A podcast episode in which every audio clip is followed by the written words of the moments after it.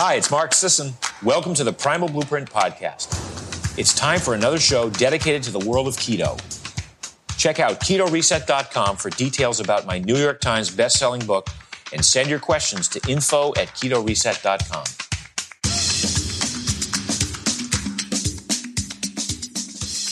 Three, two, one, live. Hi, everybody. Welcome to the Keto Reset Facebook group, Facebook Live Q&A show slash podcast. Let me hit record for the podcast just in case. And oh, I can't wait to uh, see some live chatting coming up, some real time questions. But of course, we always have in the storage banks some great stuff from podcast listeners and readers, contributors to the Facebook group. So let's get into it, shall we? One person is asking about the Keto Reset Mastery course. Is this the coolest thing ever developed for helping you to go keto the right way and make it a lifelong lasting habit? Just kidding. That's not what they wrote. But they said, I'm wondering if it would be worth it for me. I know you have a lot of features packed into the course, but I already have the book and read it. I completed the initial 21 day reset as well as about a month of strict keto. The 21 day reset is essentially how I eat all the time now. In other words, not uh, diving into the uh, deep carb restriction of 50 grams a day or below to uh, facilitate uh, nutritional ketosis, but rather eating in that primal aligned pattern where during the 21 day reset, we ask you to ditch grains, sugars, and refined vegetable oils. So this person says, Sorry, didn't get the name down. We're trying. Um, the first week was great. Then I became increasingly hungry. The first week of keto, uh, irritable, and did not sleep well and had to give it up. During this month, I kept my daily carbs between 20 and 40 grams a day. So they were uh, trying to get into the keto scene and hungry, irritable, didn't sleep well. Not good news. Definitely time to reflect and recalibrate. It might be a little difficult, as we write about in the book, those first few weeks of entering nutritional ketosis and altering your habit patterns and being more strict and diligent about lowering your carbs. But never do we say that you should be suffering through increasing hunger, irritability, and poor sleep habits. So something's wrong. Time to backpedal, go back to uh, your beautiful momentum that you created with your uh, 21 day reset eating patterns. Uh, continuing with the letter. I have a past history very similar to Mark's, overtraining, too much cardio. I've always been very carb dependent. And although I now keep my carbs under 100, 150 grams a day, I struggle not to eat every couple hours. Even after eating a keto meal, I'm still hungry a couple hours later. I'm still trying to figure out my issues and now wondering if I am leptin resistant. My goal with the keto reset is to break my habit of frequent meals and to become metabolically flexible, but I was unable to complete it on my first try. If I'm going to try again, I'm wondering if the course might help. However, however, although there's a lot of material, podcasts and stuff, it seems like mostly repeating the book in audio and video form. I understand the book and its premise. I'm convinced of the benefits, not really sure this extra information in the mastery course is needed for me. So how do I answer those 17 questions that came along through the uh, very nicely written letter? And I appreciate your honesty and openness looking to see what's going to be the best thing for you. So what we try to do with the course is extend outside the pages of the book and provide a much more comprehensive education, not only visually, where you can see meals being made or uh, demonstrations of effective workout techniques, whether it's running or strength training, all that stuff is much more easy to convey in video, uh, as well as just uh, me, the host, being more emphatic and adding those asides and things that will help you understand uh, what maybe started as written material in the book much better. So that's why I favor the course as an educational experience. It's just much more involved, much more comprehensive. It's a higher commitment level than reading a few pages of a book, getting out your highlighter. Uh, it, you know, it all comes to life. Not only that, uh, the the mastery course framework, of course, is around the book, centered around the book. But we also have all kinds of videos from experts talking about uh, in, in, much more detail their areas of expertise. So that's the value added, where we have Dr. Cate Shanahan uh, talking about the bad oils and, and deeper into the reasons why uh, we want to choose healthy foods. We have Katy Bowman talking about movement, Dr. Kelly Starrett, all kinds of uh, great content in there that gives you a much better understanding of those uh, complementary lifestyle factors that we discuss not at great length in the book because the book's about uh, the keto reset diet. So just kind of expanding your horizons and maybe some of those things can put you over the top because back to your questions, obviously something's going on here. One of the speculations is that those decades of chronic cardio and carb dependency are very difficult to unwind, maybe more difficult than the next person in the next cube over at your workplace who has been a lifelong sedentary person that wasn't cramming down tens of thousands of carbohydrate calories, more carbohydrate calories for years and years. So the more athletic you are, the more calories you burn, the more likely you are to dig yourself a deep hole of carbohydrate dependency. Uh, when we're talking about years and decades, so it might have it might be a longer journey for you to uh, maintain that momentum when you're eating in the primal pattern and apparently are feeling good with carb intake at 100 and 150 grams per day and not worry about another return to keto until you can pass the keto reset midterm exam, until you're feeling really great skipping meals, not reporting that it's difficult to wait a couple hours to eat. So, your sentence, I struggle not to eat every couple hours. Even after eating a keto meal, I'm hungry a couple hours later. Um, that's not bad news and it's not right or wrong and there's no judgment here. It's just an indication of where your metabolic function is and you have more progress to uh, achieve as you get toward metabolic flexibility, which is best represented by a seamless ability to skip meals and maintain stable energy levels. Also, there could be some background things going on, such as gut dysfunction, uh, functional medicine issues where you might be depleted or have some sort of uh, problem that's affecting your metabolism that's beyond the scope of uh, a podcast, but definitely worth checking out to make sure that you're healthy, healthy in every other way. And uh, assuming that you're feeling great on a carb level of 100 to 150 grams a day, carry on at that level and make steady progress. Uh, you know, pushing the edges of your metabolic flexibility by doing things like fasted workouts and just trying to, you know, build your skills like building bigger muscles, uh, taking your time and being patient, but also finally kind of tying back into your big question of whether the whether the mastery course is worth it maybe there's some complementary lifestyle factors that can be optimized here that will help you make more steady progress because your athletic background would predict you uh, having success in a transition over to keto just because of your health, your fitness, uh, your metabolic function is strong. You're able to burn calories while you're out there uh, exercising for hours or what have you. So I don't think you should be stuck in this rut for a very long time. But you didn't mention your sleeping habits. You didn't mention if there's still a little bit of chronic type patterns leaking into your exercise picture. And if you're a little bit compromised on sleep, if you're still a little bit chronic with your exercise patterns, really all bets are off when we're talking about dietary transformation. So again, in the videos of the course and talking to the experts, we will hit this point home even harder than we did in the book where the exercise portion was uh, only a, a, a, section of one chapter. So you got to get that exercise toned down. And especially if you want to uh, make progress on the uh, the fasting side, the metabolic flexibility side, maybe take a month where you're going to uh, reduce your overall caloric exercise energy output and focus on diet because sometimes it's very difficult to have those energy demands during workouts every single day, whatever you're getting up and doing, whether it's endurance, whether it's strength training. Uh, your muscles are screaming for energy. Your brain is always screaming for energy in the form of glucose only or ketones, right?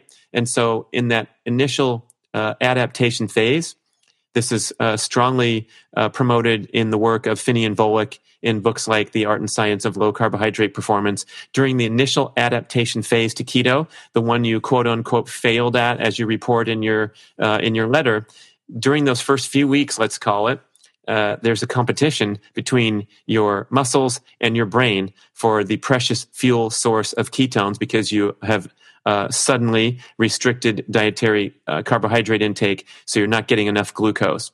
So you're not getting enough glucose to your brain and you're not getting enough glucose to your muscles.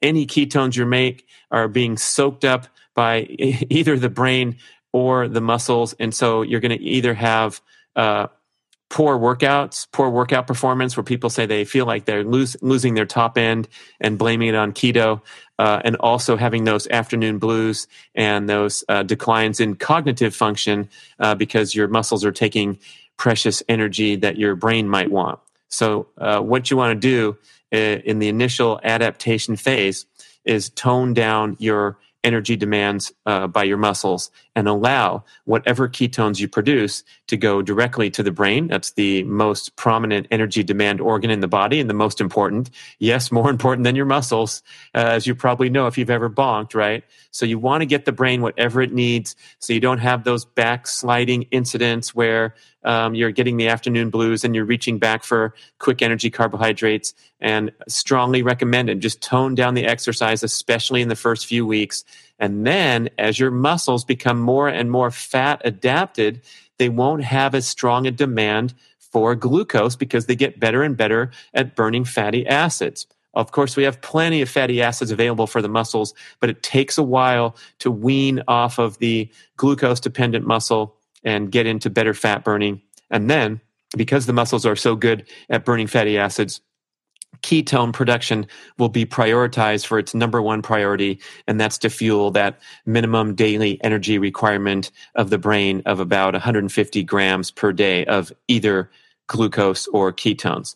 Uh, is that enough on that topic? I know we've talked about it a lot. I don't want to skip over too fast, but um, let's see uh, what some of these questions rolling in are all about. Oh, people are saying hi. Isn't that nice? Welcome to the online community. Vicky says, I've been doing keto on and off for two years and primal for about a year. My eating is pretty bang on. That might be an Australian slang term. I'm not sure. My eating is pretty bang on.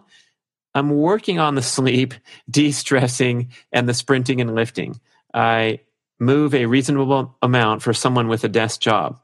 Uh, I had success losing weight at first, but I'm struggling to lose much more. I'm pretty sure that sleep and stress are a big part of that, as I have more success when I can improve those.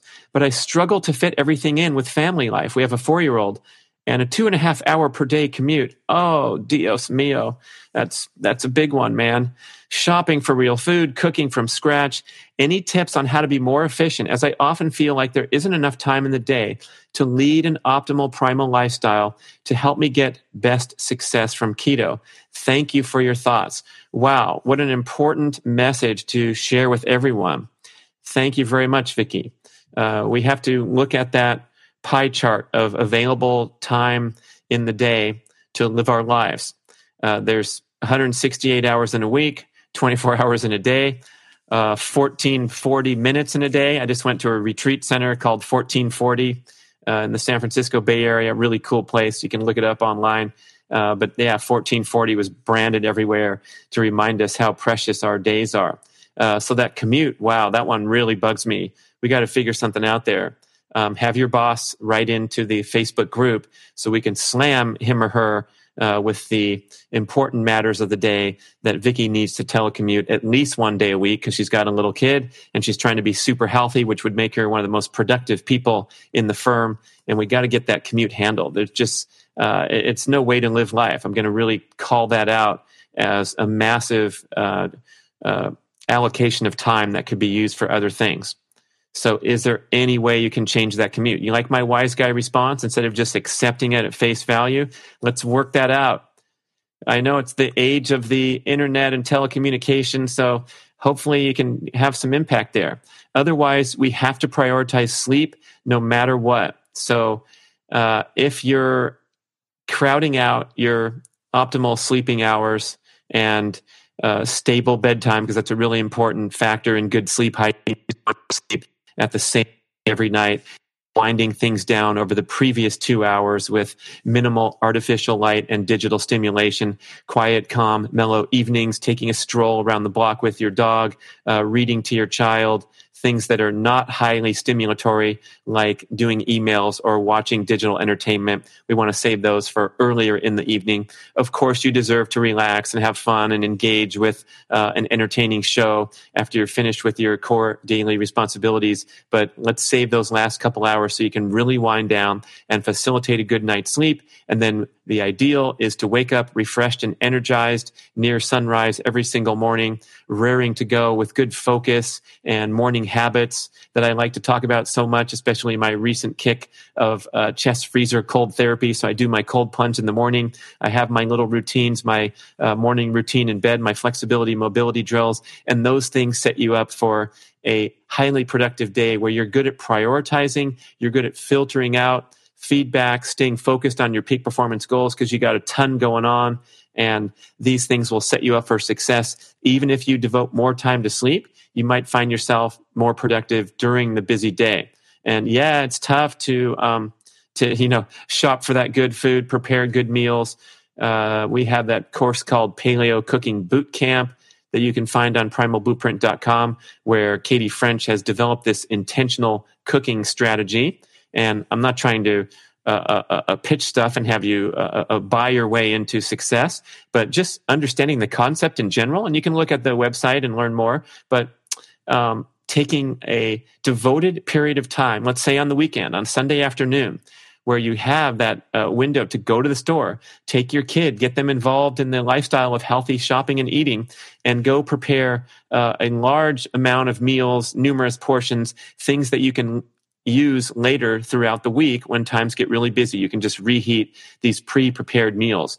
Oh, one of my favorite ideas is to make those um, uh, egg and hamburger muffins where you fry up some hamburger meat and you pour the uh, scrambled egg mixture into muffin tins with uh, sauteed mixed vegetables, hamburger meat, and then the egg cooks out in about 20 minutes. And you have these ready made muffins that you can microwave and take on the go for a delicious breakfast, kind of a frittata on the go. So, all kinds of ways to optimize your uh, your your food preparation if you use that intentional method. That sounds like a really great idea, especially for a family where you can reach into the refrigerator and know that you always have something uh, in hands reach and quick reheating or ready to go, good to go uh, as you get into the uh, the difficult parts of uh, the the work week where you honestly don't have time, maybe don't have energy to go and prepare a super duper gourmet meal. And Joe says, Can you talk about keto fueling for endurance runners? And let me push the like button on that one because that's such a huge question. And it's so nice to see uh, the concepts of low carb, fat adapted becoming popular in the endurance community because this has been a sugar burning food fest for the last, what, 30 or 40 years, going back to my early days in the sport when we were obligated to consume these synthetic energy bars and energy gels and powdered drinks and just slam our bodies with carbohydrates while we're performing because everyone knew that was the only way to go. And you had to top off those glycogen tanks and uh, try not to bonk. And that was the end all uh, consideration. And now we know there's an entirely different world, a different picture out there where uh, becoming fat adapted can deliver these incredible performance benefits, and you don't have to rely upon a constant ingestion of sugar at the very worst time to digest food, which is out there when you're trying to perform and the blood is in your extremities rather than in your digestive tract. So, the first and foremost objective for an endurance runner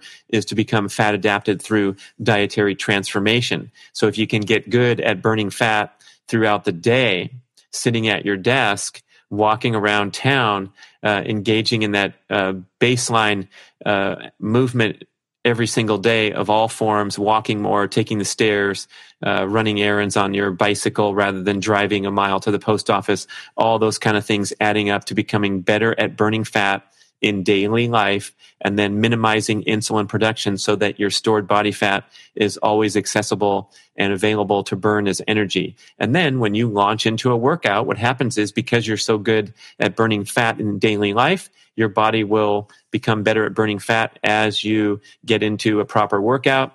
Even as your heart rate elevates up toward the aerobic maximum, you'll train yourself to be a fat burning beast and have a minimized need for calories.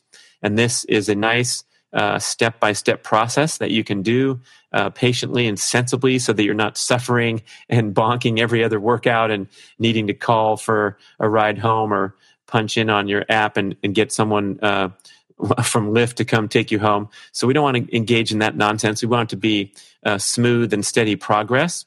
Uh, so, you know, fix the diet, get that stuff handled, get those sugars and grains out of the diet. Even a hardcore endurance athlete who putting in a lot of hours of training, there's no justification to consume refined carbohydrates. And especially as an endurance athlete where maybe you could get away with it and get a free hall pass here and there for your ice cream binges. You also have elevated nutritional requirements from the average sedentary person. So you might want to be the least likely person to be doing these sugar binges instead of what we see in life is the most likely people to be slamming the sugar are these proud endurance athletes walking around with their lower body fat numbers than normal general population and flaunting that ability uh, to themselves. I'm not saying you're bragging about it around town, but flaunting the ability to uh, hit the sugary treats by virtue of burning a lot of calories during their workouts. However, when you are uh, rehabituating to carbohydrates in and around workouts, this is compromising your progress to become fat adapted. So that's my long answer is first off the race course, off the training ground, uh, get good at burning fat. And then as you uh, progress toward this goal smoothly and steadily, uh, there's nice video from Nell Stephenson in the Primal Endurance Mastery course where she talks about uh, she went full on paleo in her life. She wrote the book Paleoista. She's doing paleo cooking classes and consulting and, and, helping clients out. And then she said that the only time that sugar was still in her life was during her long bike rides because she's a very accomplished Ironman triathlete, been out to Kona and uh, performing very well and, and, working very hard out there. So she was still carrying the gels around when she was doing her 50 mile bike rides. And so the very last thing, the very last level of progression in her full transformation over to paleo was to get through those bike rides with fewer and fewer uh, carbohydrate calories. So let's say at the outset of the story, she was uh, hardcore paleo in her daily life and making these wonderful meals and then heading out for the 55 mile bike ride and taking three gels or whatever it was. And then over time, the next time out, she tried to get by with only two, tried to get by with only one. And then when that day comes, when you're a fat burning beast, you can go do these long duration aerobic workouts, provided they're under maximum aerobic heart rate where you have minimal glucose stimulation anyway, and get through those things with just a minimal amount of calories, maybe even sipping some, uh, some fat calories or some amino acids or things that you can put into your body uh, to burn right away. Now, I've heard recently some people talk about uh, that there's no justification to consume fat calories during prolonged workouts because, of course, we have our body fat that's available to burn during those long workouts. Um, that was an interesting concept that caused me uh, a little bit of reflection because I enjoy that aspect of going out for a long duration workout and maybe uh, having a nice half of an avocado to inhale or taking some of the uh, nice new products that you see out there, uh, such as the packaged coconut butters or almond butters. And so there might be just that psychological benefit of consuming calories while you're out there uh, even though you theoretically don't need them because you can tap into body fat stores. But I certainly doesn't think it don't think it would hurt to get rid of the sugary gels and try to transition over to uh, pack in some coconut butter on your long bike rides or runs. Um, shouldn't be too much trouble to digest, especially when you're talking about something that's natural, like almond butter, coconut butter, things like that. Uh, vastly superior idea to the um, the sugary products. And then we also have uh, as a, um, a, discussion point here to throw in the new exogenous ketone supplements. And as I wrote in the the teaser for this show, uh, I've been testing these out in recent months, and I'm uh, trying to be objective and reasonable and have a long sample uh, sample period here, but I am uh, happy to report some excellent results. So, what I do with these drinks, or drink uh, I'm using Kegenix Prime, which also has uh, some supportive agents in there, like the electrolytes and minerals that you need when you're keto and doing a workout. So I get the sodium, potassium, magnesium, uh, as well as the actual uh, calories from the exogenous ketones. And I'm consuming these drinks in and around my high intensity workouts. So kind of before, during, and especially after these high intensity sessions, whether I'm sprinting or doing a speed golf uh, outing, uh, really pushing my body maybe in the gym or doing my uh, home uh, workout routine, which is high intensity strength training, short duration workout.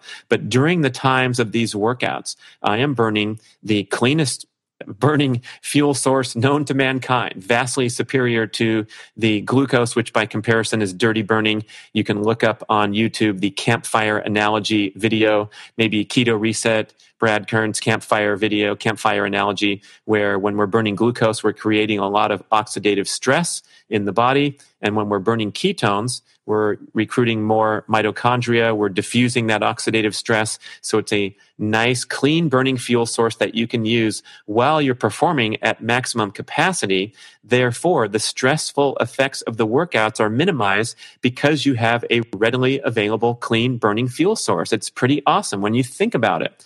This is why the ketogenic diet has been used to protect against seizures for over 100 years. It raises the oxygen threshold in the brain at which seizures occur. In other words, the patient is getting more oxygen and better blood circulation, better neuron firing in the brain when they're in ketosis as opposed to when they're in normal metabolism where they're burning uh, a lot of carbohydrates uh, as we are in the standard American diet, standard daily, busy, high tech stressful, hectic life where we're in that fight or flight mode, even a little bit constantly. We're in a sugar burning, high stress state and that is uh, more metabolically stressful more free radicals floating around just from burning calories and from processing information during your busy day. So the ketones are wonderful, wonderful for targeted use for uh, disease protection in the example of seizures. And I also believe targeted use for athletic performance to minimize the stress effects of the workout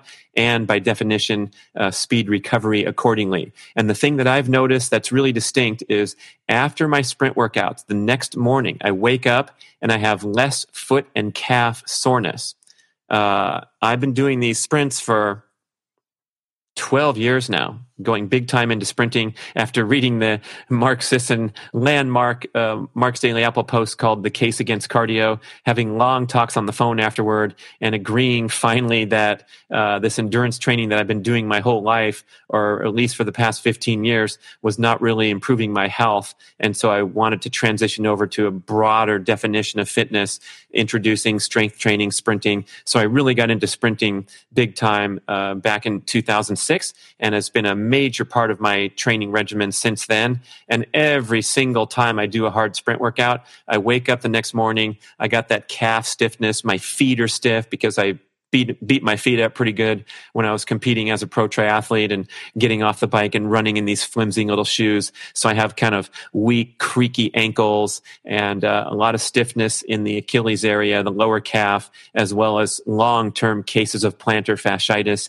that flare up very easily uh, after things like sprint workouts. So I have this baseline to compare for 12 years of how I feel after a sprint workout, and I have to say uh, in recent times using these ketone supplements very aggressively, consuming a lot of powder just to test it out and see what happens. I wake up and I feel fine the next day. I even have, uh, looking in my uh, training journal, uh, my loose notes that I take uh, about my exercise habits uh, every day. I've been doing that for a long time, not putting too much energy into it, but at least writing something down.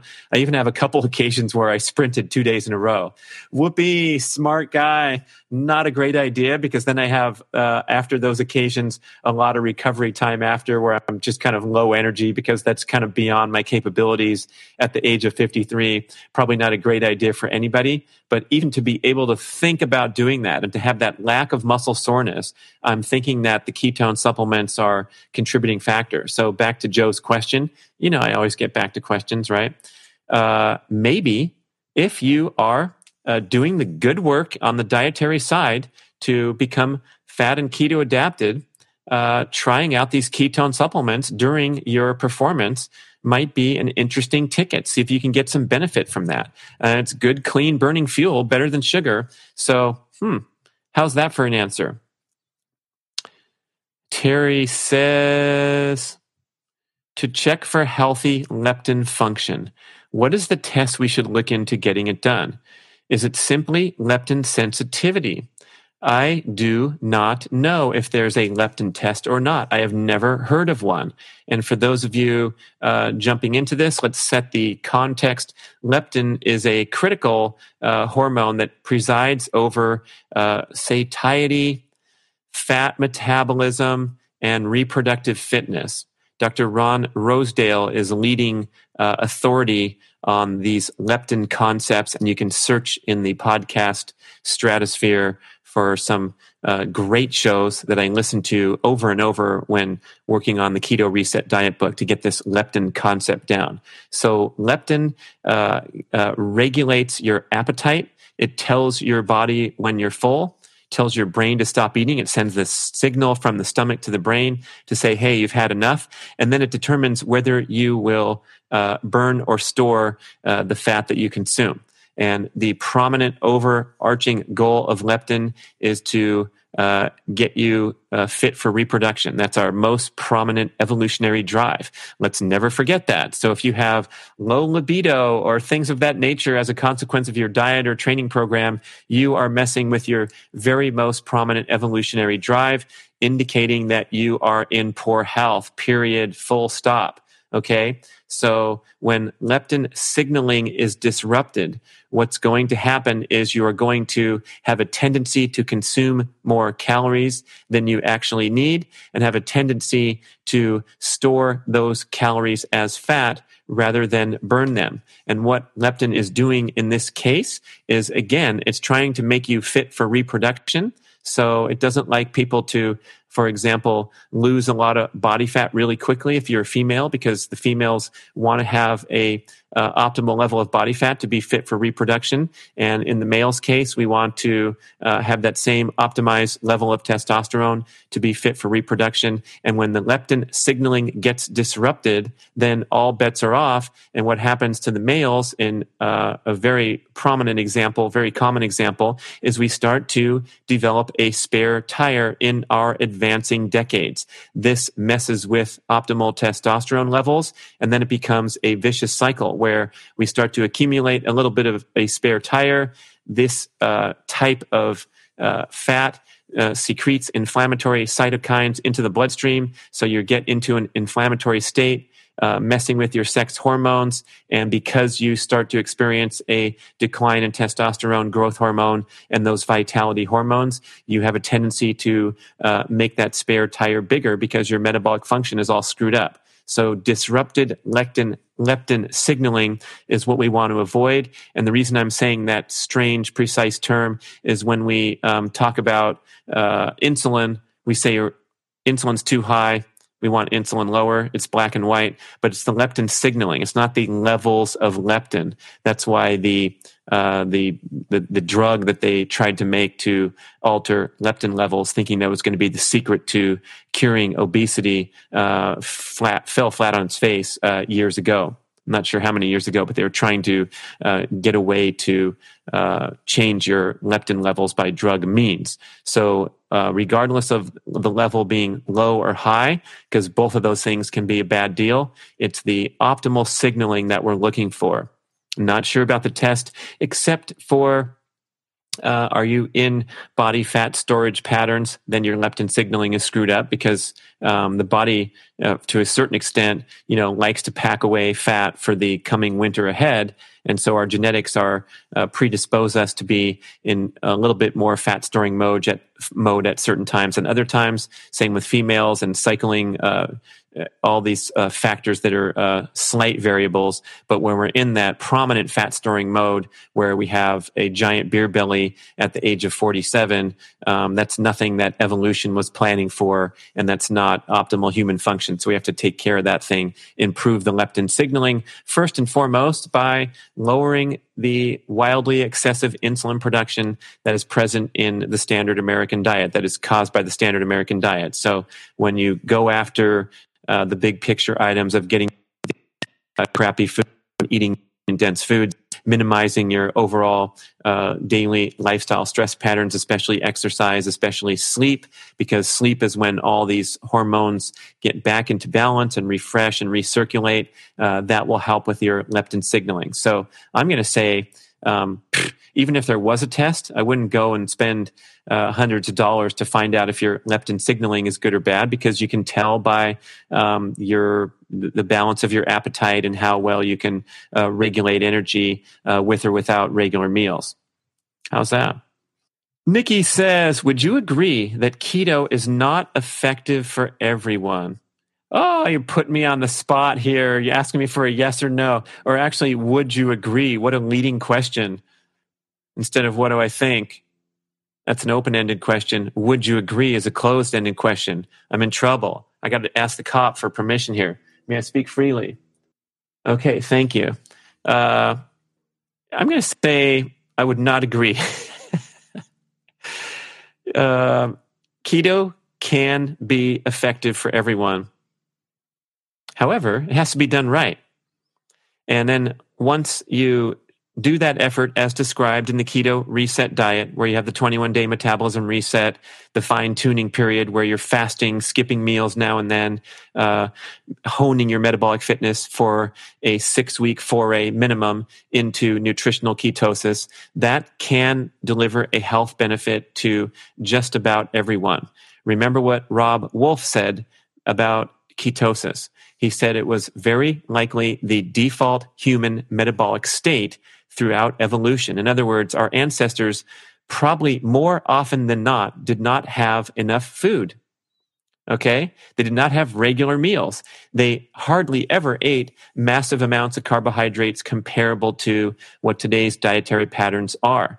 If people want to argue these points, which some people do, there's those anti-paleo books where they're talking about research on our ancestors and uh, there's records of people that ate a whole bunch of fruit at the equator and lived on a high carbohydrate diet and did just fine. That's fantastic. We're talking about the general notion that um, human evolution was nothing like uh, civilized life where there were constant regular meals and massive overdoses of insulin into the bloodstream day after day, year after year, decade after decade. So for almost all of us alive on the planet today, we have some damage to unwind because we've been in civilized life and standard Western diet, speaking globally, uh, where we've produced too much insulin over our lifetime, maybe packed on some excess body fat. And even if we haven't, we have other types of metabolic dysfunction happening, even if, if we're a lean, mean six pack machine, might have elevated triglycerides or things like that that you can't see from the surface. So it might be considered a bucket list item for everyone to do a foray, a proper foray into nutritional ketosis. Uh, the other side of that answer is we see so many people that are doing this in an ill advised and ill prepared manner, whereby it can really mess them up and it can be ineffective and perhaps exacerbate existing health problems. We hear a lot of time about people with thyroid dysfunction, adrenal burnout, uh, conditions of that nature, uh, war- warned against trying the ketogenic diet. And then we hear counter response to that. Elle Russ has been doing a great job saying uh, that keto can really work well for hypothyroid.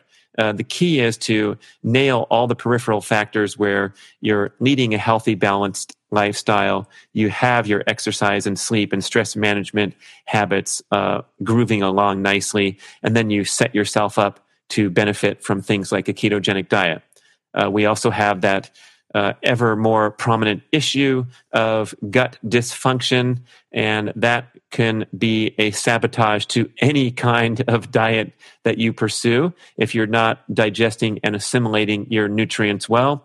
We also have genetic particulars, which we're hearing more about, where certain people with certain genes uh, don't do well uh, transitioning over to a diet that's higher in saturated fat. So if they're going to go keto, it needs to look a little differently than the norm uh, and maybe uh, overly weighted toward the mono unsaturated fats like avocado, olive, uh, coconut products with the medium chain triglycerides, the oily cold water fish, the high omega 3 fats, and maybe toning down the bacon and butter aspects of the ketogenic diet. So there is no one size fits all, but to make the blanket statement that um, some people won't benefit, I'd rather go on the other side and say uh, everyone will benefit uh, if they enter into the journey from a healthy starting point and whatever it takes to get healthy.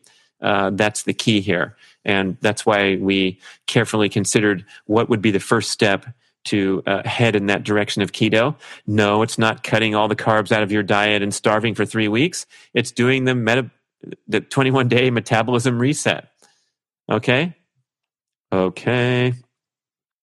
Oh, Mary and Jerome Beauchamp. Hey, how's it going? All right. I love this little chat thing. I'm trying to get some questions here. And Joe coming back with more says, I can run two to three hours fasted and I've been fat adapted for a few years, paleo to keto over the last year. Would you do anything different fuel wise as I'm jumping back into half marathons and possibly more fulls? My speed is almost back. So the different thing you do when you're in the competitive setting, uh, Zach Bitter talks about this really well, is that when you're in a race, remember that the goal is to get to the finish line and do it as fast as possible. If you're a, competitor, do it as comfortably as possible, whoever you are, right? So uh, the fuel sources that you need during the race need not adhere to some strict guideline that some guy on a Facebook Live is telling you. So even in Zach's case, uh, you can look at his diary on zachbitter.com when he set the uh, the national record for 100 miles, running uh, running 100 miles around a track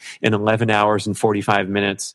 Whew, that's like 730s or something all day long. 100 miles on a track, incredible performance. But I was amused to see his uh, food journal during the event because it was an absolute random hodgepodge of all kinds of stuff some nutritious, uh, high fat calories, and then a Mountain Dew thrown in there. And if I'm not mistaken, there was some fun and games like a one and a half Oreos. Maybe I made that up, but I was just reading this thing going, wow, this guy's just putting whatever it takes into the machine to get to the finish line. Also keep that psychological comfort going. I know the Western States 100 mile run athletes love to uh, go send their crew out for some in and out burger and fries when they get to mile 68 and return to civilization and feast on this indulgent meal that uh, helps them from a psychological aspect. Not sure that's really uh, a advisable strategy if you're trying to get to the finish line and, and feel good without any digestive distress. But we do have that psychological component that's important too.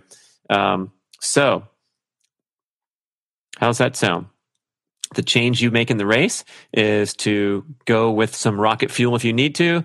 Let's say a Coca Cola at mile 20. A lot of triathletes and marathoners talk about getting that simple sugar and caffeine burst for, especially for a clean burning machine, will deliver a, uh, a prominent performance boost right when you need it, right when you're starting to fade a little bit. So I'd say like anything goes in that case. But again, the fewer calories you can get by with, the better because your digestive system is in no condition uh, to do well uh, assimilating and processing those calories, especially in the hot weather. So, um, trying to mimic the competitive experience and training, see what your stomach can handle, see what works for you, that kind of thing.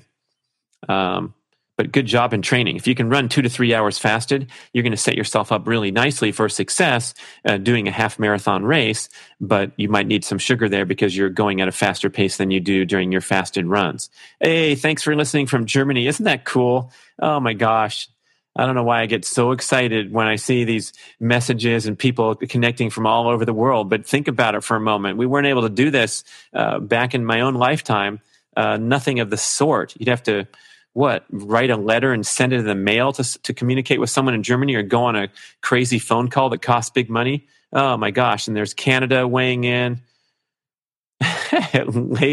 Layla's at Costco shopping for more stuff to do more photo shoots as she's completely reshooting our redesigned, updated, revised Primal Blueprint cookbook. She's going hard down there in Alabama. I can't believe you've already recovered from your massive jet lag and all night uh, flight delays and things uh, from last week. But nice seeing you back in the gym on Instagram at Strong and Well Fed on Instagram.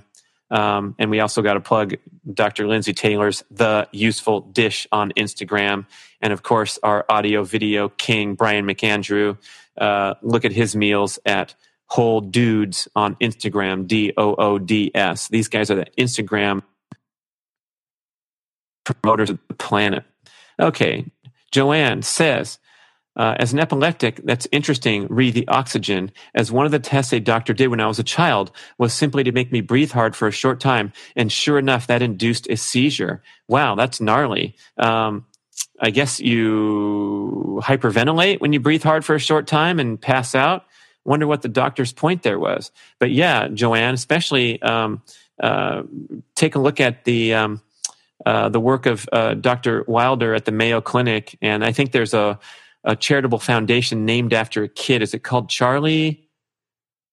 Google Charlie something ketogenic diet, um, and it's for the uh, the young uh, seizure patients that don't respond well to drug therapies and there's a movement to get them into ketosis but yeah that's the ticket is when you're in ketosis you uh, give more oxygen to your brain very interesting for an epileptic. But what about for all of us? Isn't that mind blowing, especially as we aspire to uh, arrest the disturbingly high frequency, increasing frequency of cognitive de- decline diseases in modern society. No, it's not just because we're living longer. It's because we've been slamming sugar for years and decades. And some of the research from the great leaders in the anti-sugar crusade, uh, Gary Taubes, Dr. Dr. Robert Lustig, are making increased connections between sugar consumption and cognitive decline the brain cells are especially sensitive and vulnerable to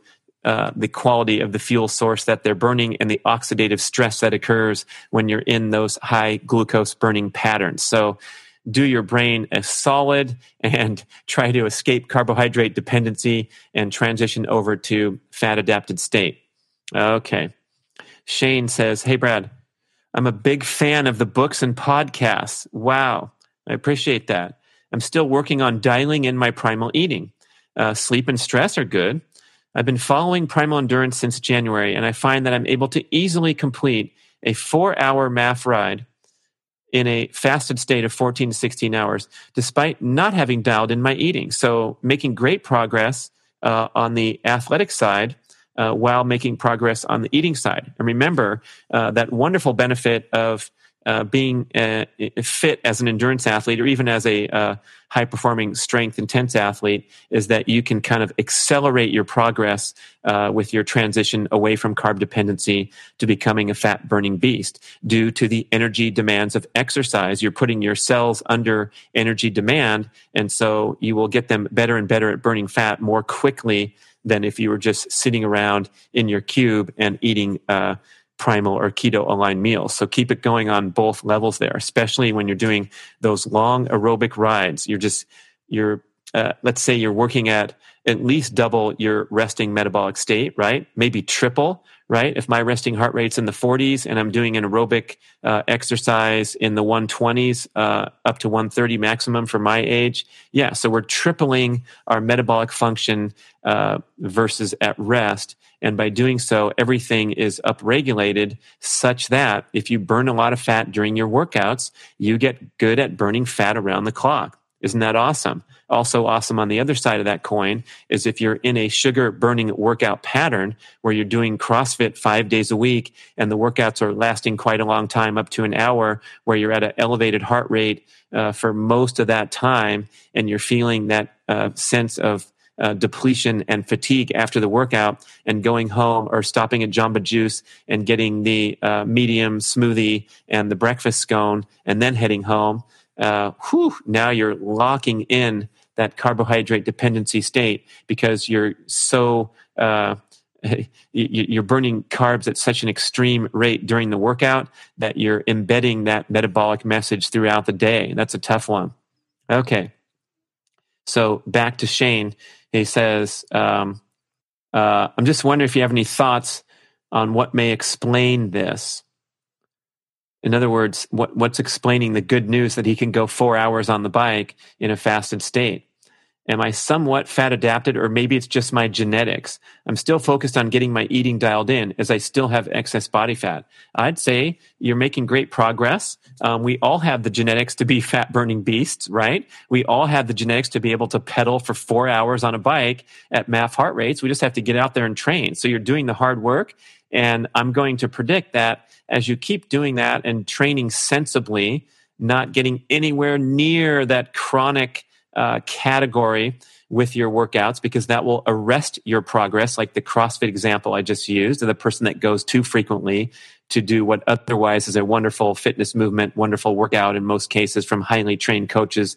Love the whole thing about it, except for doing it too often. And some cases, personally, I feel like some of the workouts are a little too lengthy because uh, I go in there and I give it my all on the first set and then find out I have to do two more. And I'm like, whoa, whoa, whoa, whoa. Did you see me over there in the corner? I was slamming that, I was slamming that weight, man. I'm not doing another set. Anyway, uh, you know, brief and explosive is really important and uh, go hard and then go home before you overstimulate the stress hormones and have them circulating in the bloodstream too long, uh, delivering a fatiguing catabolic effect to the workout rather than the adaptive hormonal response, which is what we want. We want that brief fight or flight spike of testosterone and growth hormone when we're doing an intense workout. And then we want to quickly come down, cool down, and get back into uh, uh, homeostasis uh, with enjoying that, that burst, that adaptive hormonal burst that gives you the anti aging and the fitness benefit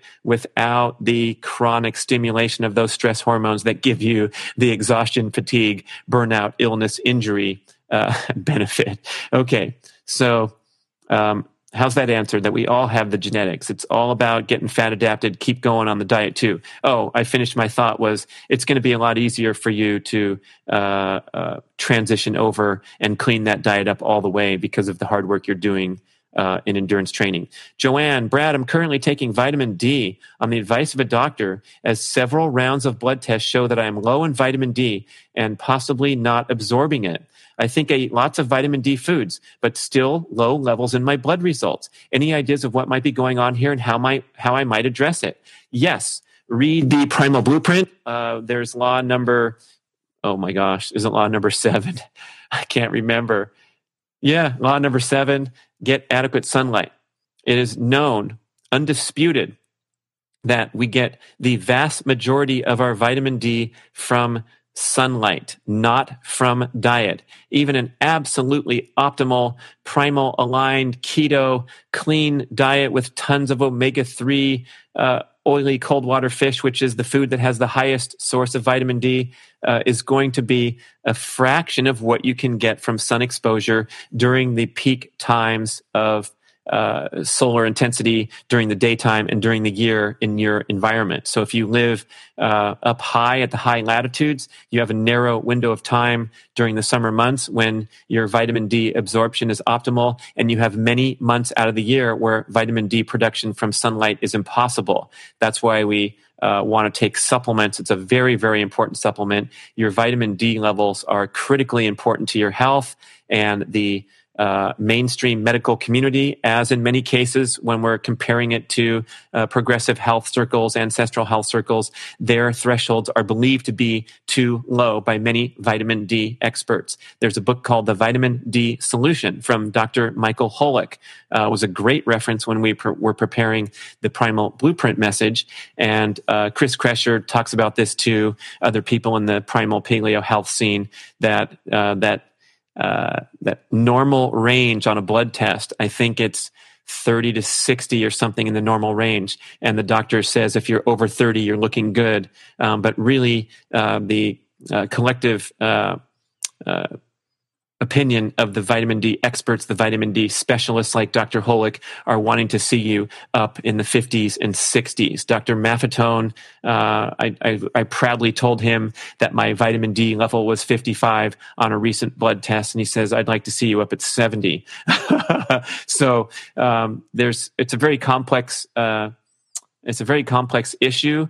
Uh, Chris Kresser talks about how there's other uh, cofactors that and genetics that affect your optimal vitamin D levels, and some people can get by and function nicely uh, at lower levels than other people. But generally speaking, most of us are in vitamin D deficiently deficiency because of our indoor dominant lifestyles, especially if we live at the high latitudes or especially if we live at a latitude that's incongruent with our ancestry. So if you're African American descent, African descent, and you live in Sweden or Canada, you are at especially high risk. And that's why the rate of reproduction to vitamin D are something like 84% higher in the African American community than in the uh, the uh, general community. Um, so this vitamin D is a huge, huge deal. It's very easy to supplement. Um, Primal has a product that's uh, called Primal Sun. I think it's delivering 2,000 milligrams per capsule. Um, there's not a huge danger of overdosing or taking too much. So over the wintertime, I'll take for example, five or six capsules at once because vitamin D, vitamin D is easily absorbed and stored. And that'll kind of bump me through the winter, even though my blood levels are pretty good, as I mentioned. In the summertime, the objective is to regularly expose large skin surface areas of your body to sunlight during those times of peak solar intensity. Uh, the way you know that you're making vitamin D and that you've made sufficient vitamin D is your skin starts to tan. So the goal is to maintain a slight tan uh, during those uh, months of uh, uh, vitamin D production. When you burn, of course, that's too much, and that's also an indication that vitamin D production is shut down. So Dr. Holick offers the really conservative recommendation of uh, exposing yourself for half the time that it takes to sustain a sunburn. It's called uh, MED, medium erythemal eryth millimole dose of vitamin D. So it's pretty simple, but you got to get the big skin surface areas. And those of you afraid of skin cancer, rightfully so, um, cover up your face, cover up your hands, the stuff that you're exposed to all the time. This is a minor vitamin D production area because it's such a minor uh, total of all my skin surface. So the back, the chest, the legs, uh, those are the things that are going to give you the great vitamin D production, which with much less risk of chronic overexposure that leads to uh, the risk of the minor form of skin cancer, carcinoma, melanoma, the uh, the real uh, big concern uh, in skin cancer. Uh, one of the biggest risk factors for melanoma is low vitamin D levels and insufficient sun exposure, contrary to popular belief. And also, believe it or not, most cases of melanoma happen where the sun don't shine. So it's obviously not related to uh, getting out there and burning your nose too often at the beach. So don't be afraid of the sun. Uh, expose yourself sensibly. Realize that if you can't tan, if you lay out in the winter in New York City uh, for five hours, you're not going to get the slightest bit tan because the uh, the rays hitting the earth are coming at an angle that's too oblique during those winter months to afford vitamin D production. You need strong, intense rays hitting the earth. And so on most of the uh, continental United States, we're talking about a vitamin D uh, production period of uh, eight to nine months over the course of the year. Uh, obviously, you know, South Texas, we're probably talking 10 months, and upper uh, Minnesota, we're talking about uh, maybe seven or eight months. And then we have that long period in the winter where it's impossible to tan, it's impossible to take vitamin D, to make vitamin D. So definitely consider supplementing. And then back to diet, again, like uh, big doses of uh, oily cold water fish are maybe going to give you 1,000 international units of vitamin D. A glass of milk, the big vitamin D message is 100 international units of vitamin D. And a 20 minute sunbathing exposure where you're getting some good skin out in the bright sun is going to give you 10,000 international units of vitamin D. Milk, 100. Nice meal of sardines and leafy greens, around a thousand 20 minutes of sun exposure, 10,000. You do the math. It's all about the sun. I'm sorry for going on so long on that topic, but it's never come up on the, um, uh, on the podcast and I'll wrap it up at the hour mark. So the rest of these uh, questions I will uh, uh hit for later. Oh, quickly, Tom says, what about extra virgin cold pressed rapeseed or sunflower oil to cook with? I know they have a good smoke point, uh, and supposedly uh, this uh, processing method is a little less offensive than your general vegetable and seed oil, which we know has sustained oxidative damage during processing. Um, but when you have the avocado oils and the coconut oils that are uh, highly validated to be temperature stable, um, I would I would just generally recommend those. I can't imagine that you love the taste of rapeseed oil that much or sunflower oil that you absolutely must cook with and it's possible we can talk to experts further uh, that these might have more objections. Oh, the Beauchamps are a keto family. Can you believe that? Breaking the code and old patterns because you guys used to be like veganed out, huh? So welcome and continue your quest for health. Love it, Mary. Thank you. Uh, hey, Brad, did you narrate the Keto Reset Diet book? Of course I did. and I put a lot of jokes in there too. So if you like Audible audiobooks, go try the Keto Reset Diet. You'll get some surprises in there. And guess what? We just hit the hour zero zero mark. Thank you for watching. Have fun. Talk to you soon. We'll do it more often. Whoop.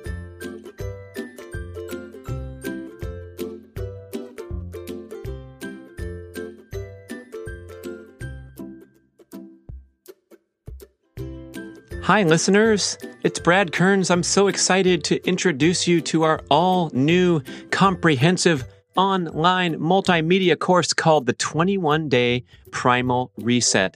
This is everything you need to go step by step into a lifestyle transformation and go primal, go all in, make the commitment. We are here with an amazing online course with over 60 videos taking you through step by step daily challenges in the areas of diet, exercise, and lifestyle. You also get to download an assortment of print and audio materials. We have an awesome app that helps you engage with the community while you're doing your 21 day reset, daily inspirational emails emails, keeping you focused, giving you tips and tricks. We have shopping list PDFs. Oh, it's a great collection of items all on the login portal as soon as you register instant and lifetime access, everything you need. What a great gift to give someone, family, friend, loved one that you want to share the gift of primal living with. And even if you're an expert long term, what a great way to kind of tune up and get that reset going, build some momentum. If your goals are reducing excess body fat, being healthy, healthy and staying with the primal program for the rest of your life. That's what this journey is, is a kickstart to generate long-term lasting lifestyle change. And when you enroll at primalblueprint.com, we have a wonderful selection of add on product kits at an extreme discount to thank you for enrolling in the digital course. So you can throw in some wonderful Primal kitchen products or Primal Blueprint supplements. Check it all out at primalblueprint.com. Everyone deserves a reset. You deserve a reset. Make the commitment for 21 days, and we'll be with you every step of the way to guide you.